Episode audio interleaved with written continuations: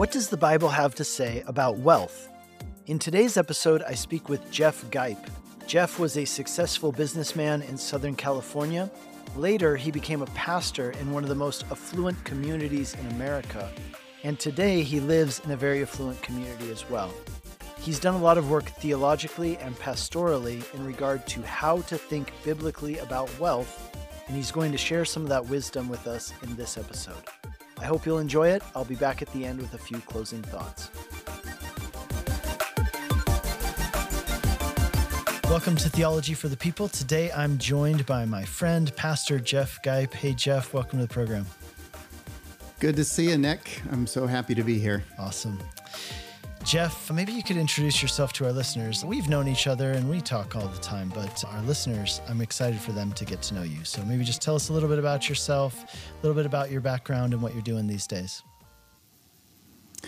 Yeah, well, I guess a good place to start is I was born again in 1991 at Calvary Chapel, Costa Mesa. Prior to that, I was a successful young businessman. About the age of 29, I had hit a, a good amount of wealth and was empty, never felt anything in the world that could satisfy. And when I met Jesus, I found myself being filled and being whole. And I just fell in love with the Lord. You know, six or seven months after I was born again, my wife and I went to Israel with Pastor Chuck. And it was in Israel that I felt like, man, God's God could call me and use me for something. And I didn't even know what that meant at that time, you know. And about six or seven months after that, I started the school and ministry at Calvary Chapel, Costa Mesa under my good friend and Pastor Carl Westerlund. And, and then God just kind of took over from there. You know, I continued my business. My business began to flourish as a Christian, and we did very well. Had a great partner in business. We both loved the Lord. God used our company amazingly. And then in 2005, God put on my heart to plant a church. I'd been pastoring a lay pastor at Costa Mesa as their college and career pastor since 2003. And then 2005, God called us to plant a church in Newport Coast, California. I say Newport Coast, it is Newport Beach, but they like to call themselves Newport Coast because I think the average income there is $400,000 a year. Wow. So yeah, it's it's one of those neighborhoods, and it was a great experience. We were there for 15 years, and then just right before COVID, I started transitioning from being a, a, a pastor of a local church to being a pastor with pastors with Calvary Global Network, and and that's what I'm doing full time now. And actually, I am the CFO and the director of development. So I still have the little bit of business in there, but I also get to pastor pastors, and so it's it's a good thing. That's awesome. Hey, what industry were you in when you were there in California? I owned a packaging company. We were a distributor, mainly custom packaging. So everybody knows Mattel Toys. That was my largest customer. Every single toy that they put in a bag, it was my bag. Wow. I sold them poly bags and a lot of their labels, and it was a it was a big company and I, I sold to many of their facilities in Mexico for gosh 15 20 years so you so weren't the guy creating those plastic things that no one can open like the no i wish i was that genius yeah. those guys are those guys are wealthy totally. they must have teamed up with like so. the scissor manufacturers or like the knife manufacturers because those things are so incredibly hard to open they really are. They're more than childproof. Yeah. okay, well, cool. For sure. Yeah. So the fast paced, super sexy world of packaging and. Yeah. Do you miss it? You know, parts of it I do. God gave me a creative ability for that world and I enjoyed working with the many different manufacturing companies. You know, I worked at food companies and toy companies and many different ones and so I like the diversity. And honestly, there was a joke around our church. We were a smaller church, and the joke was, were more people born again in your company than there were at the uh-huh. church. And there might be some truth to that because God used our company amazingly. Many of our sales reps became believers, customers became believers. It was it was really exciting times for so sure. when you were transitioning into planting a church there in Newport Coast, what happened to the business? What happened with your involvement in it? Oh man, do you? Re- I do want to know. let Let's just Reader's Digest version. We we tried to sell it. The market dropped out. We weren't getting the money that we were hoping to get. My partner was 20 years older than me. We were both hoping to get enough money to retire. We're talking, you know, a few million dollars. And so it was potentially really good. But God pretty much confronted me, called me the rich young ruler, and said, I want you to give it up. So he called me to give the company to my partner and the best decision I've ever made. There are days of regret because I have no money now, but for the best, for the most part, I saw God do miraculous things. I've not had to look back. God's always provided for our needs. So financially, so, it wasn't like a big jump up when you became a pastor. Oh no, I I am not one of those preachers with really fine sneakers. yeah, it was it was going from you know, middle to high six figure income to under six figures was quite challenging. Well, but I, God, God, so I imagine faithful. living in that community too. It was even more challenging than it might be, you know, in middle of Nebraska or something like that. Yes, but I, I am, I am quite certain that God put me mm. there for that reason. You know, so yeah, it was a good thing. But there were some wealthy people. Cool. There. Well, Jeff, I know that you are in addition to being a businessman, being a pastor, being a CFO, all of these things, you're also a seminary graduate. And you and I recently we were chatting about something. That's why I wanted to have you on the podcast was because you were telling me about a paper you wrote, a study you did called Wealthy and Whole, which has now become more than just a seminary paper. It's become even kind of a ministry. So, Jeff, please just tell us about Wealthy and Whole. What is it? What's the backstory to it? That's great. I guess I would like to start off by saying that if you're listening right now and you're thinking I'm not wealthy, well, I want you to I want you to read hear these statistics. There was an article that came out titled Feeling Poor. See where you fit in the global rich list. and it says this on the income scale, if you make minimum wage, now this is a few years ago, which equates to $7.25 an hour, you would already be in the top 10% of global income. In fact, you would be in the top 7.8% of in- income earners worldwide. If you earn more than $50,000, you would be in the top 1% of the world's population. Why is that important? It's important because we live in America. We are wealthy compared to other countries. And I think it's important that we always remember that in that sense. And the other thing is that if you're not wealthy, it's likely that you desire to be wealthy. And why do I say that? Well, it's part of our DNA.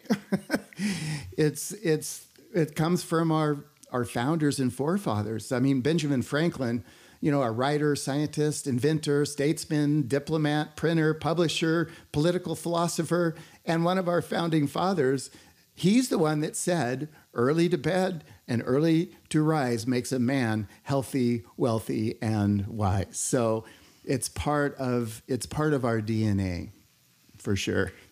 yeah, you know, I had heard some statistics also a couple years old, but I think they're still relevant. I mean, this person we we we covered this when we were looking at some of the parables where Jesus gives, for example, speaks to the the the foolish rich man. I believe it's in Luke 10, where Jesus is talking to this man who was rich materially but poor towards God.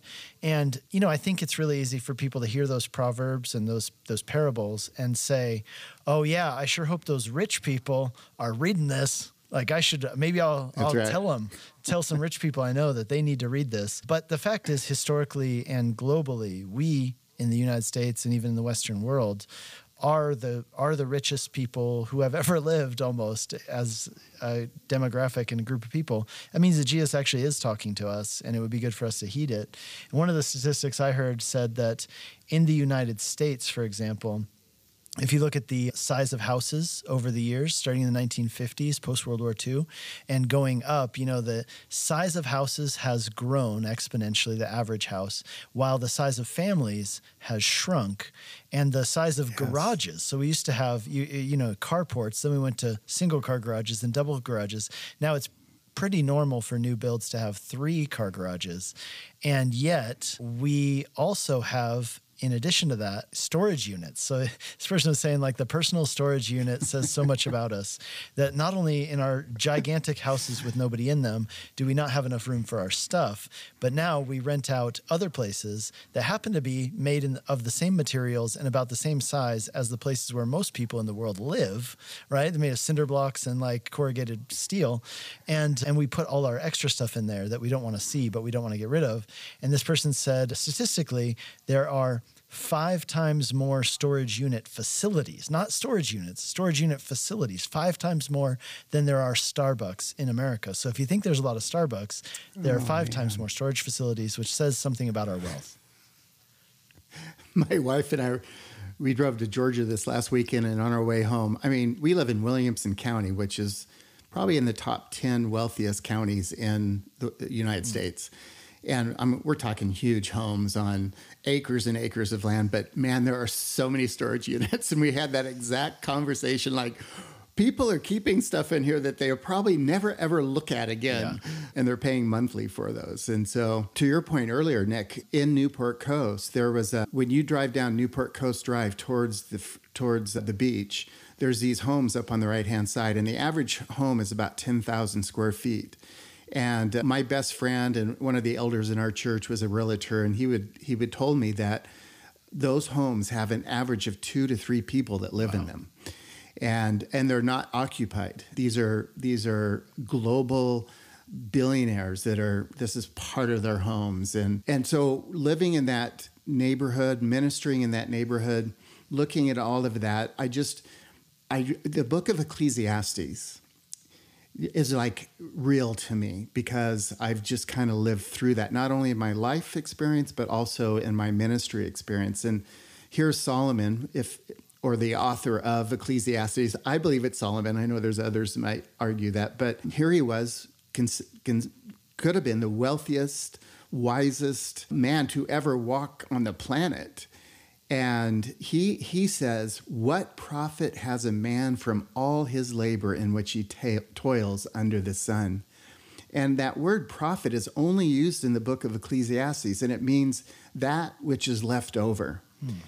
And so the question all people should ask is after you've worked and searched for all the ways of being healthy, wealthy, and wise, and you sucked all the pleasure, pleasure out of it, what is left over? What will satisfy you? What must I do to be whole? And, and the answer Solomon gives us in Ecclesiastes chapter 6, verses 1 and 2. He says, There is an evil that I have seen under the sun, and it lies heavy on mankind.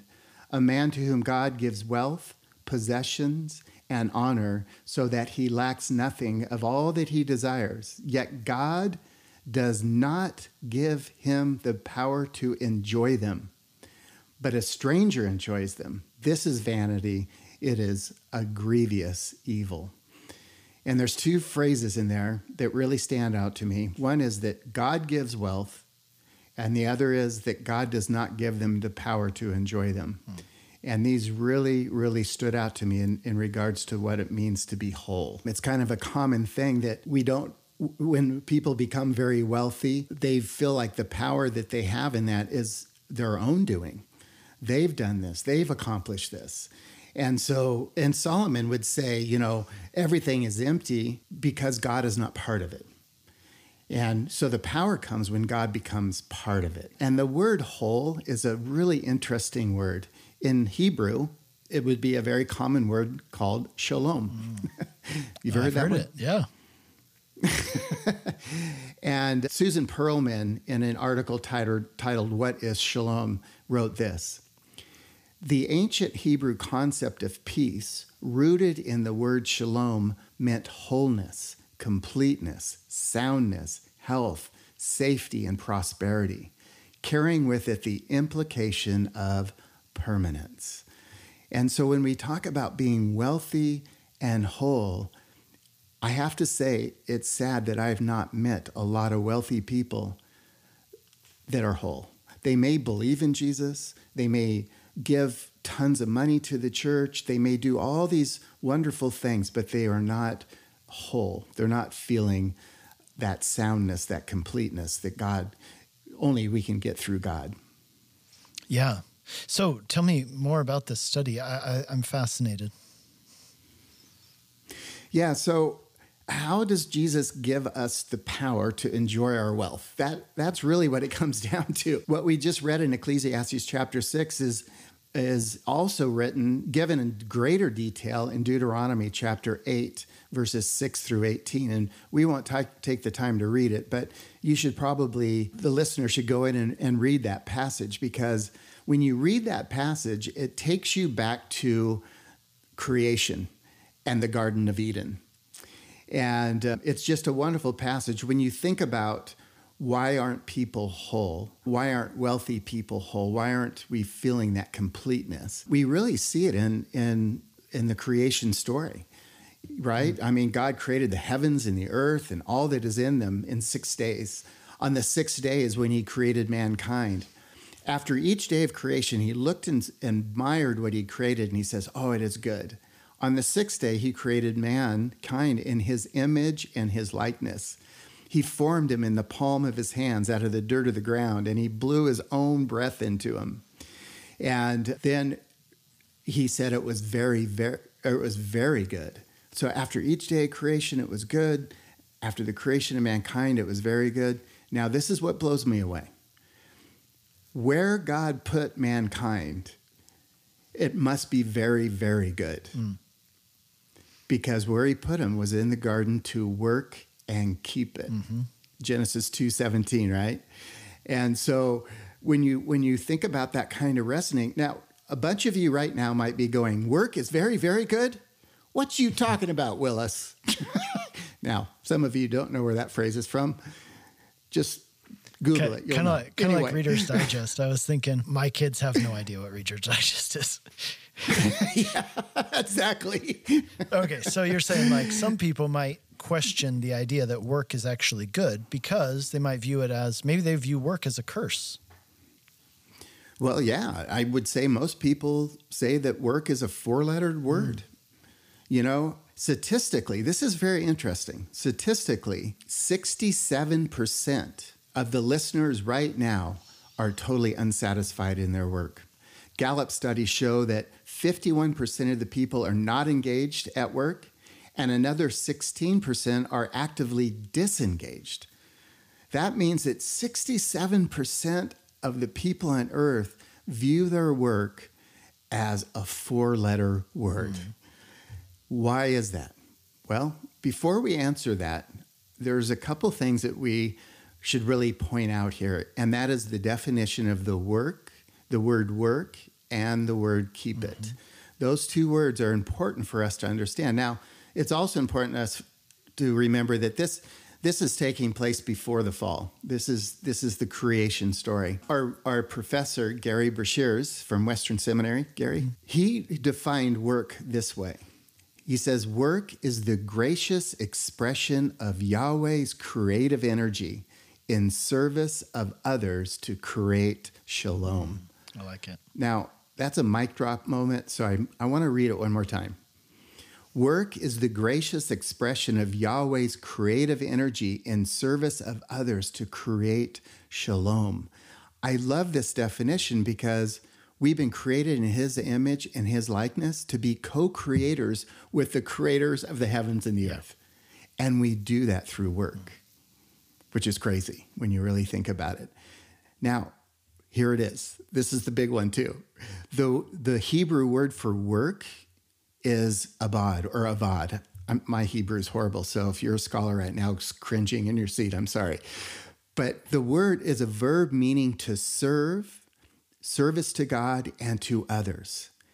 Now, what makes this four letter word very, very good is the fact that out of the 289 times we see that word in the Bible, 124 of them are translated worship. Mm. Yes, mm. worship. For instance, Moses wrote, Then the Lord said to Moses, Go to Pharaoh and announce to him, This is what the Lord says Let my people go so they can avad me or worship me. Oh. Isn't that so wild? So they were working for Pharaoh and and of course, Pharaoh wanted them to probably worship him as well. But he says, let them go so that they may worship me. And that means essentially also work for me. 100%. Yeah. Hand in hand with Wow. God. Isn't that crazy? Let me ask you something real quick, Jeff. Okay. Mm-hmm. So, you know, many times people would say, and, and I generally agree with the statement, that God cares so much more about who you are in relation to Him than He does about what you do for Him. How do you think that this that statement fits into this understanding of work as a way of worshiping? Yeah, I think that's a great that's a great question. So in the creation story before the fall, God created us. He gave us he gave us these attributes of God that we are to make visible. We're, we're to make the invisible attributes of God, of our creator and redeemer to the world. And the way I believe that he is showing us here is that he's done that through our work. So our work should be a time of worship. That's how he created it to be, to work hand in hand. That's that's the original thing. It's so funny when when we think about that word worship, we often think of singing. Mm-hmm. And certainly singing is a way in which we express our worship, but the Hebrew word means much much more than singing. It means that work and worship are are not two separate ideas. Yeah. It's sad when a person looks at the work as secular and not sacred, for in the beginning there was no separation. I'll tell you a great book. John Mark Comer wrote a book called Garden City. And it's a great book on this whole on this whole topic. But in there he he wrote this, and I, I love this. He says the entire paradigm of the sacred and the so-called secular is seriously out of whack and not only untrue, but it's also dangerous. Let me make my point. To start, let's talk about the word spiritual.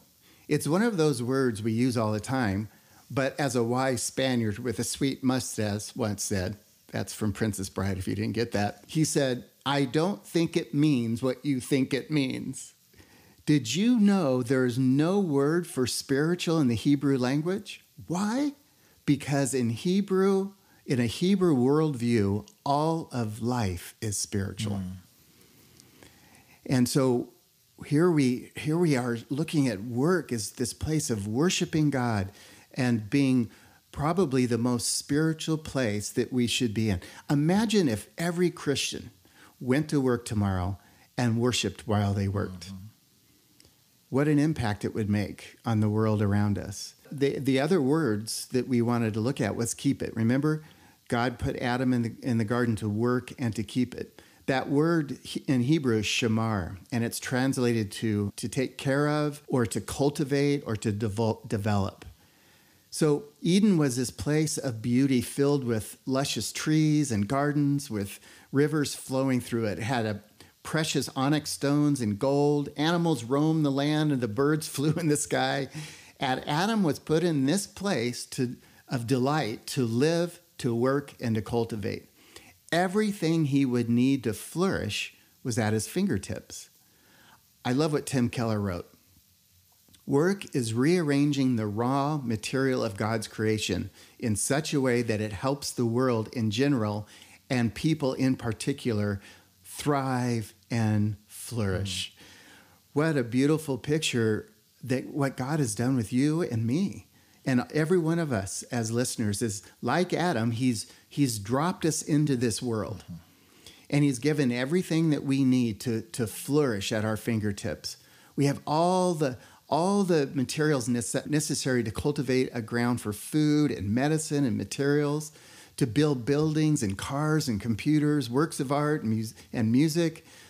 And so when you think about God creating us as his co-creators, this is why he put us on the planet. And um, and this is this is the purpose of that. So the question comes, why aren't wealthy people who have this creative ability that God gave them. God gave it to them. Deuteronomy 8 and, and Ecclesiastes 6. God gave them the ability to create. Why aren't they flourishing? That's the big question. Yeah, and I want you to answer that question. But before you do, I just wanted to jump in and say you know that whole idea of the sacred secular divide you know that's something that came about in the middle ages i'm sure maybe even early middle ages as well but it was a big point of the Reformation was to push back against that. In fact, I think a lot of people don't realize this when they think about, you know, the famous five solas of the Reformation. So we got sola gratia by grace alone, fide by faith alone. These all speak of salvation, right? Christ alone, solus Christus, that speaks of salvation. And then it, then it goes on to sola scriptura, meaning that's a source, primary source of our theology. But the fifth one, I think, is the one that people don't realize what it's actually referring to, and that's soli deo gloria, everything to the glory of God alone. Yes. But they, that was actually in reference to the idea of work, meaning that all people could serve God by doing their their vocation. And that's another one is that the word vocation, a lot of people don't realize that that is actually a word which became popular during the Reformation. And the reason was because of the reformers' belief that all work could be done to the glory of God. And so they said, you know, vocation comes from the Latin word vocare, which means calling. And in other words, what is your work? People would ask Martin Luther, and he's written about this, right? What is what is my calling from God? And he would say, What is the work that God has given you to do? Do it as a way to serve God by serving other people. And he has this very famous thing where he looks at the psalm that says, If God does not protect a city, then the watchmen watch in vain. And he says, Okay, but how does God protect the city? Does he not do it through the the watchman and through these other people, right? So he does yeah. his work through people doing their jobs. But then maybe my favorite one is when he says, God Jesus himself taught us to pray, give us this day our daily bread. That's a daily prayer that we're to pray. And to fulfill that, think about what has to happen. Well, there's a farmer involved, there's a miller involved, right? There's a grocer involved. There's your job, whatever it is that you do that makes the money that you're able to take to the grocery store. And he says, as all of these people go about their daily work, they are fulfilling, they are being used by God to answer the prayer of millions of people around the world. And so his whole point is don't think that your work is merely secular. Your your work is absolutely something that can be done for the glory of God and for the good of others. And you can actually be used by God to fulfill his purposes in the world and to meet the needs of others through your work. And so uh, I absolutely love what you're sharing here. So please now answer the question that you left us with. Why is it that well, more wealthy people are not whole? Yeah. Well, before I move on, you need to send me that stuff. That was really good. Okay. that was that was really really good. Well, a tragic consequence of the fall was the loss of God's image. Right? God had created mankind with abilities to help us to subdue the world. God infused into mankind the ability to create, and just as God, the ultimate creator, created everything, so God also gave mankind a unique ability to communicate and to connect with him and to with one another. And by the words of his mouth, he, he spoke blessing to his most beloved mankind. God also gave us the ability to bless and to praise God and, and one another. But the moment Adam and Eve took control, the moment they tried to live in their own image, they lost God's image and everything fell apart. Rather than walking with God in the garden, they hid themselves. Rather than blessing one another with their mouths, they began to blame one another. Rather than their work being a form of worship, it became a four letter word. And to, um, and to Adam, God said, Because you have listened to the voice of your wife and have eaten of the tree which I commanded you, you shall not eat of it. Cursed is the ground because of you. In pain you shall eat of it, that all the days of your life, thorns and thistles, it shall bring forth to you, and you shall eat the plants of the field. By the sweat of your face, you shall eat bread till you return to the ground, for it was you were taken, for you are dust, and to dust you will return. So, as I'm reading that description, that consequence of the fall of man, that is a picture of what most people look at work at today. Yeah. Difficult, thorns, sweat of our brow. And so the ugly reality is the fall has affected us all. And, and so you know, to, to say that wealthy people are not the only whole people would be ridiculous because there's a lot of unwhole people walking on the earth today. It's interesting because when I look at Adam and Eve, they were very creative. You know, when when Adam and Eve decided to do it their own way, they found themselves in the garden before at the wedding ceremony. There they were standing naked and unashamed. And then they find themselves after taking control in the garden naked and ashamed. And so they took they were creative. They took these fig leaves, they covered themselves, and they felt like, oh, okay, I feel a little bit better. It's the first time they'd ever experienced shame. So they're trying to cover that shame. But what's interesting is have you ever felt a fig leaf? No, I have not actually. They're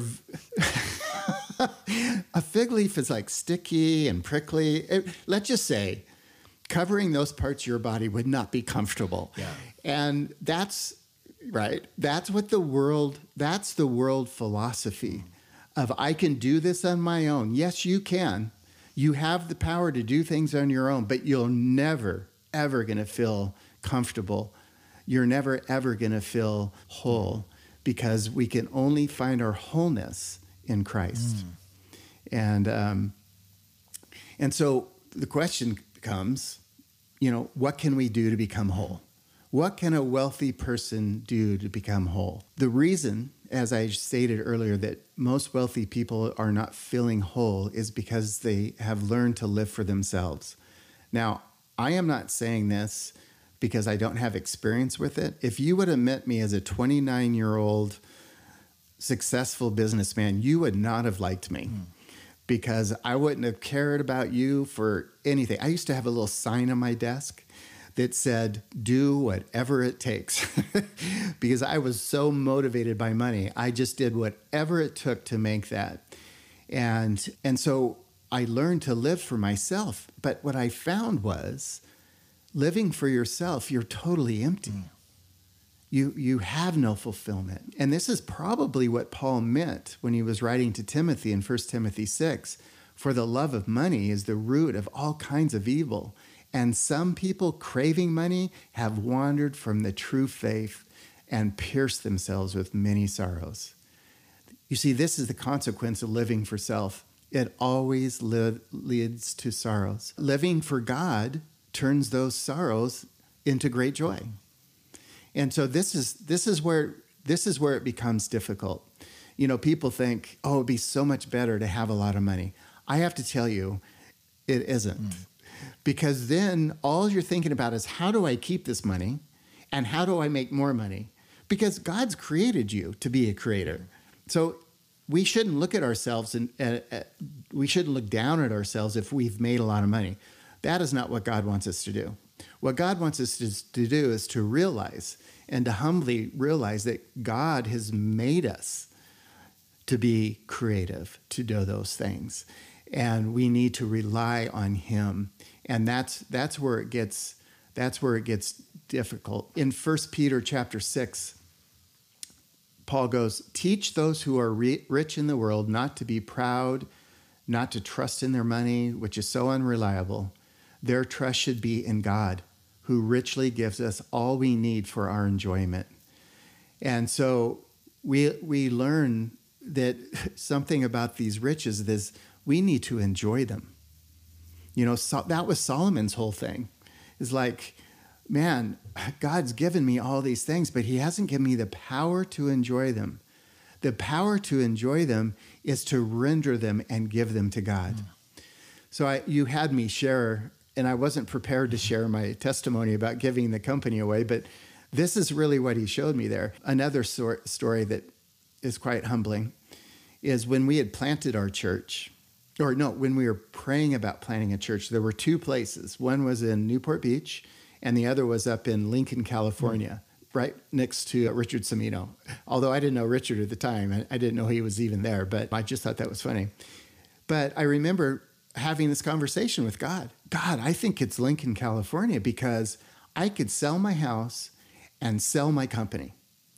And I could buy us a church building and we could pay cash for it and we'd have no overhead and we can do all these things. And I remember, have you ever been spanked by that? I'm not sure. Maybe tell me what it's like. well, it's like, oh, okay, Jeff, you can you can do that. I guess I guess you really don't need me after all, do you? Ah. And that's what it feels like to be spanked by God because we do need him. And that's why we ended up planning our church in in Newport Beach because that's where God wanted us. And he knew he knew he knew that I wouldn't be able to do I would never be satisfied. I'd never be whole unless I gave it all to him. Yeah. You see, God's a giver. And he wants us to be givers.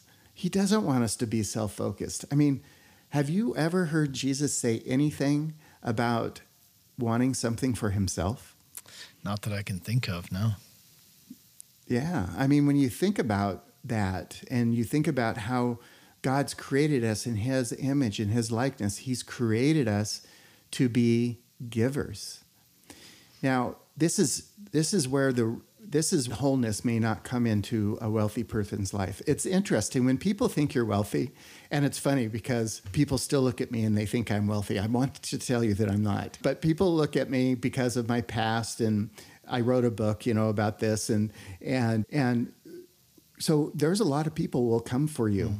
They'll they'll want something for you. I've been doing ministry in India for the last 10 years. And when I come there, I feel like they're looking at a dollar bill. You know, all they can see is money.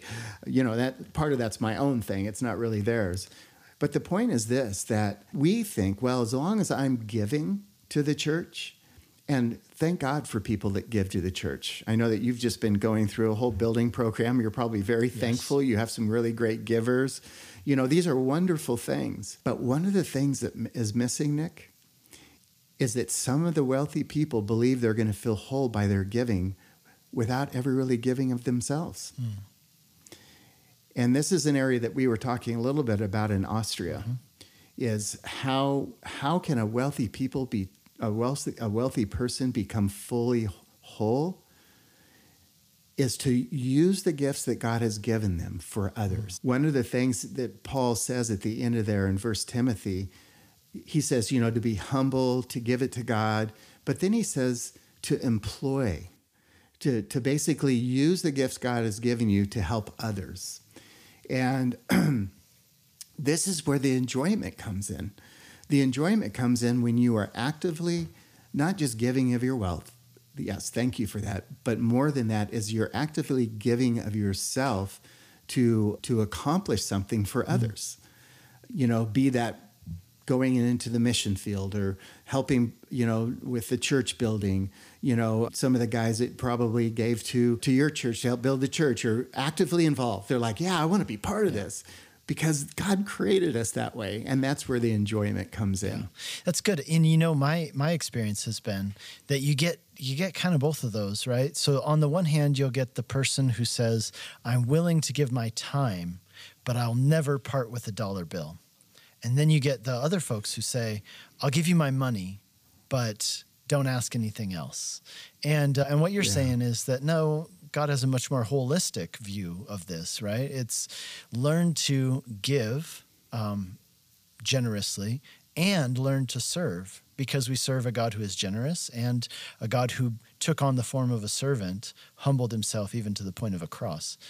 And so that's really good, Jeff. And I wanted to ask you so, what does this look like? You told me that you're doing some things under the heading of Wealthy and Whole now, where you live in Tennessee. Tell me a little bit about that. No, this is so funny. Um, we are starting to do things. so I just, it was so funny. This morning, I have, on Tuesday mornings, I meet with a group of guys, and there's a couple guys in there that are retired, two of them from, you know, huge corporations, world travelers giving to the church, you know, wealthy guys. And I've been talking to them about this, about putting together a group of guys that have wealth, but also have time. And it wouldn't end there though, because the idea is isn't that we do all of that. Yes, we want to do that as older guys. You know, we want to we want to do that, but we want to be pouring into younger guys.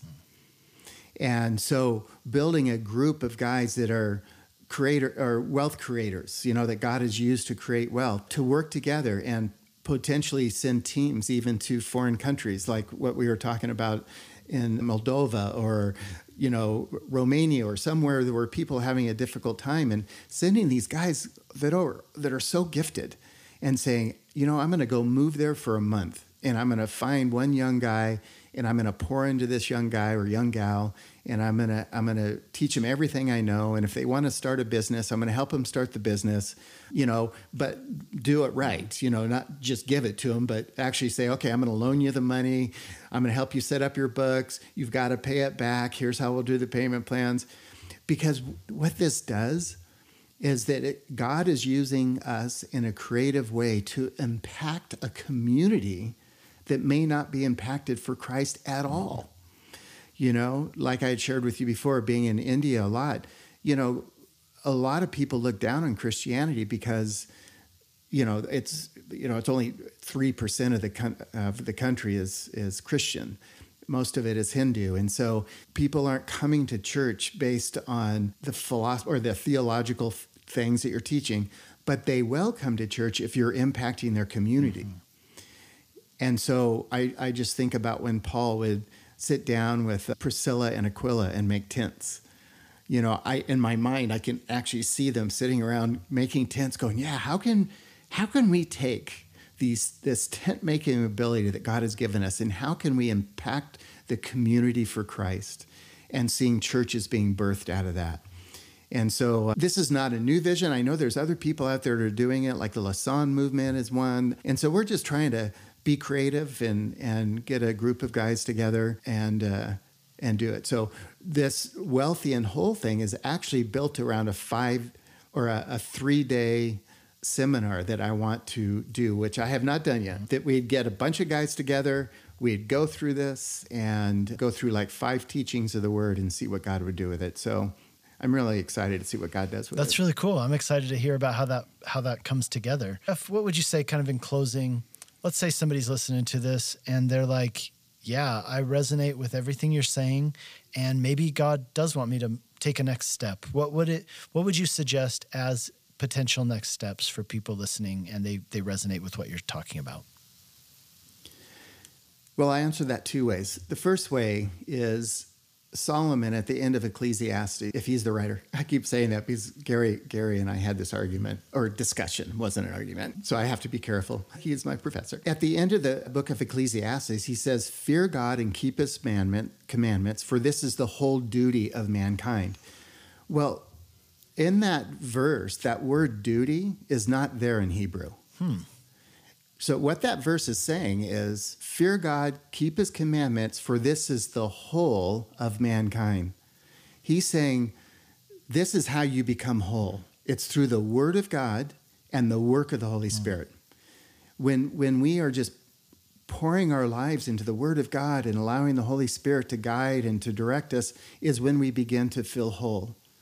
And then we should take practical steps. And some of those practical steps are going to your pastor at your church and just saying, hey, I heard this podcast and I just want to do something. I don't know what to do. Can you help me?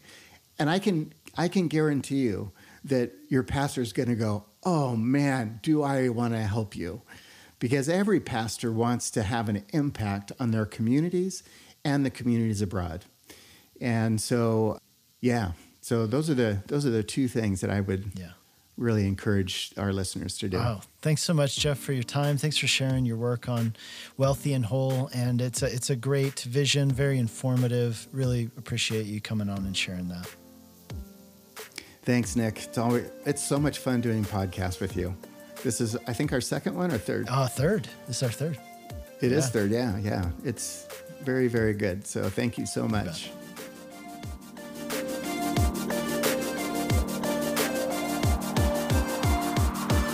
Thanks for listening to this episode of Theology for the People. If there's ever a topic that you'd like to learn more about, there's a section on my website where you can submit questions and suggest topics for me to cover. That can be found at nickcady.org. Make sure to subscribe to the podcast if you haven't done so yet. That way, when new episodes are posted, they will be delivered right to your podcast app. If this episode was helpful, please share it with others. And if you'd like to support this podcast, the best way you can do that is by leaving a written review on the Apple Podcast app. That really helps boost this show in their ratings. So if you would do that, I would greatly appreciate it. Thanks again for listening, and until next time, God bless you.